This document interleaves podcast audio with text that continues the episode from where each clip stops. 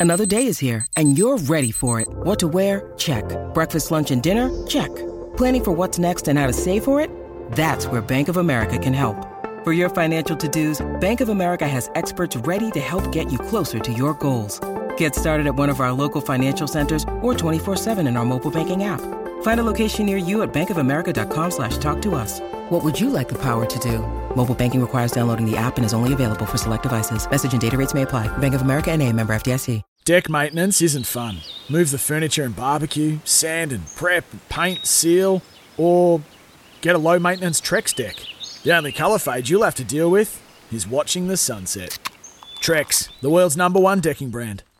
One of your biggest supporters was Donald Trump. Now, how did you first meet Donald Trump? Well, he sent me a letter back early on when I was, I think, late in '74, um, because I, you know, I was already doing pretty well, and and um, I got, I received the letter, and it said, um, I represent, I think it was even a, a Saudi company um, that's, and I, I'm, I'd like you to represent their casino over here. I'm, I'm gonna, I've got some funding from them, and we'd like you to represent, would like you to fly to New York to meet. So I well, oh, I don't know if I want to do this. When I called Ray Volpe and he goes, Are you kidding? He's Mr. New York. You better get on an airplane. I went, Okay. So I flew to New York to meet him. And um, and he he was unbelievable. I mean, he's very romantic. I mean, we went to Regine's, we went to 21. He we did the whole, you know, him being he was a huge celebrity in New York. And and um and I would go there after I do my my stuff because luckily I'd be there almost every Monday with potential sponsors. So we would go to dinner and play golf at Wingfoot and um, we had we had a good time. He was actually well, I don't know to say gentleman, but it certainly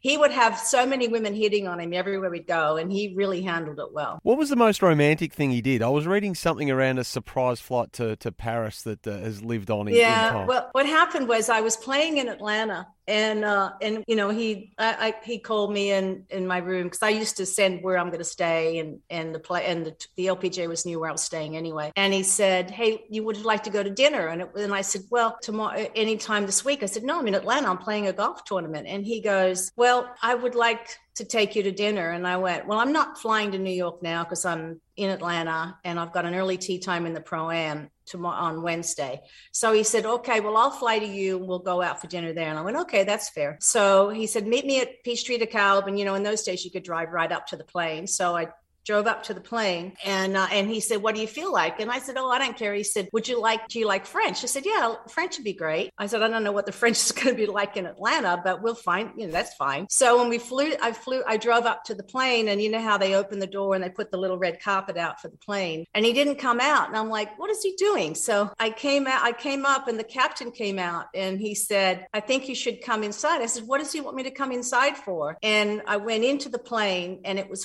full of red roses roses. And then there was one seat that was open with one rose and a little envelope. And it said, We have reservations. And it was at some French restaurant. I'm like, Well, is this in Atlanta? And they went, No, this is not in Atlanta. And we're ready to take you to this French restaurant. And I and I I took that one rose and I put thank you, but no thank you. And I put the note back on the seat and and left. And that was pretty much when I, I talked to him that night and he said, I guess you're gonna choose golf over me. And I said, because that was it, wasn't it? I mean, uh, uh, I mean, at the time, the only problem was with you and he was that he was seeing Ivana at the same time. And I think it, did it not come down to the fact that you didn't want to give up your golf career like he perhaps wanted you to do to be with him? Yeah, we talked about it a little bit because he's then he started seeing Ivana when he was while he was still seeing seeing me, and he goes, you know, I've I've met a woman that reminds me so much of you. She's very, you know, she's smart and she's uh, athlete. I don't want just someone that, you know, that I, anyone from New York. I want them to be able to be able to be part of my business. And I said, well, I really can't do that. And I mean, he, we, and we actually talked about it because he did say, I mean, he would call me every now and then, even while he was still seeing Ivana and say, you know, you guys are so similar. Are you sure? Because you know, said you can always play golf at Wingfoot, and um, I said, no, that's not the same thing. I, it's not like winning a U.S. Open. And we've talked about it after that. Yeah. We, I played with him about two, uh, 2007, and he goes, you know, you could have been, and and I was we were playing with um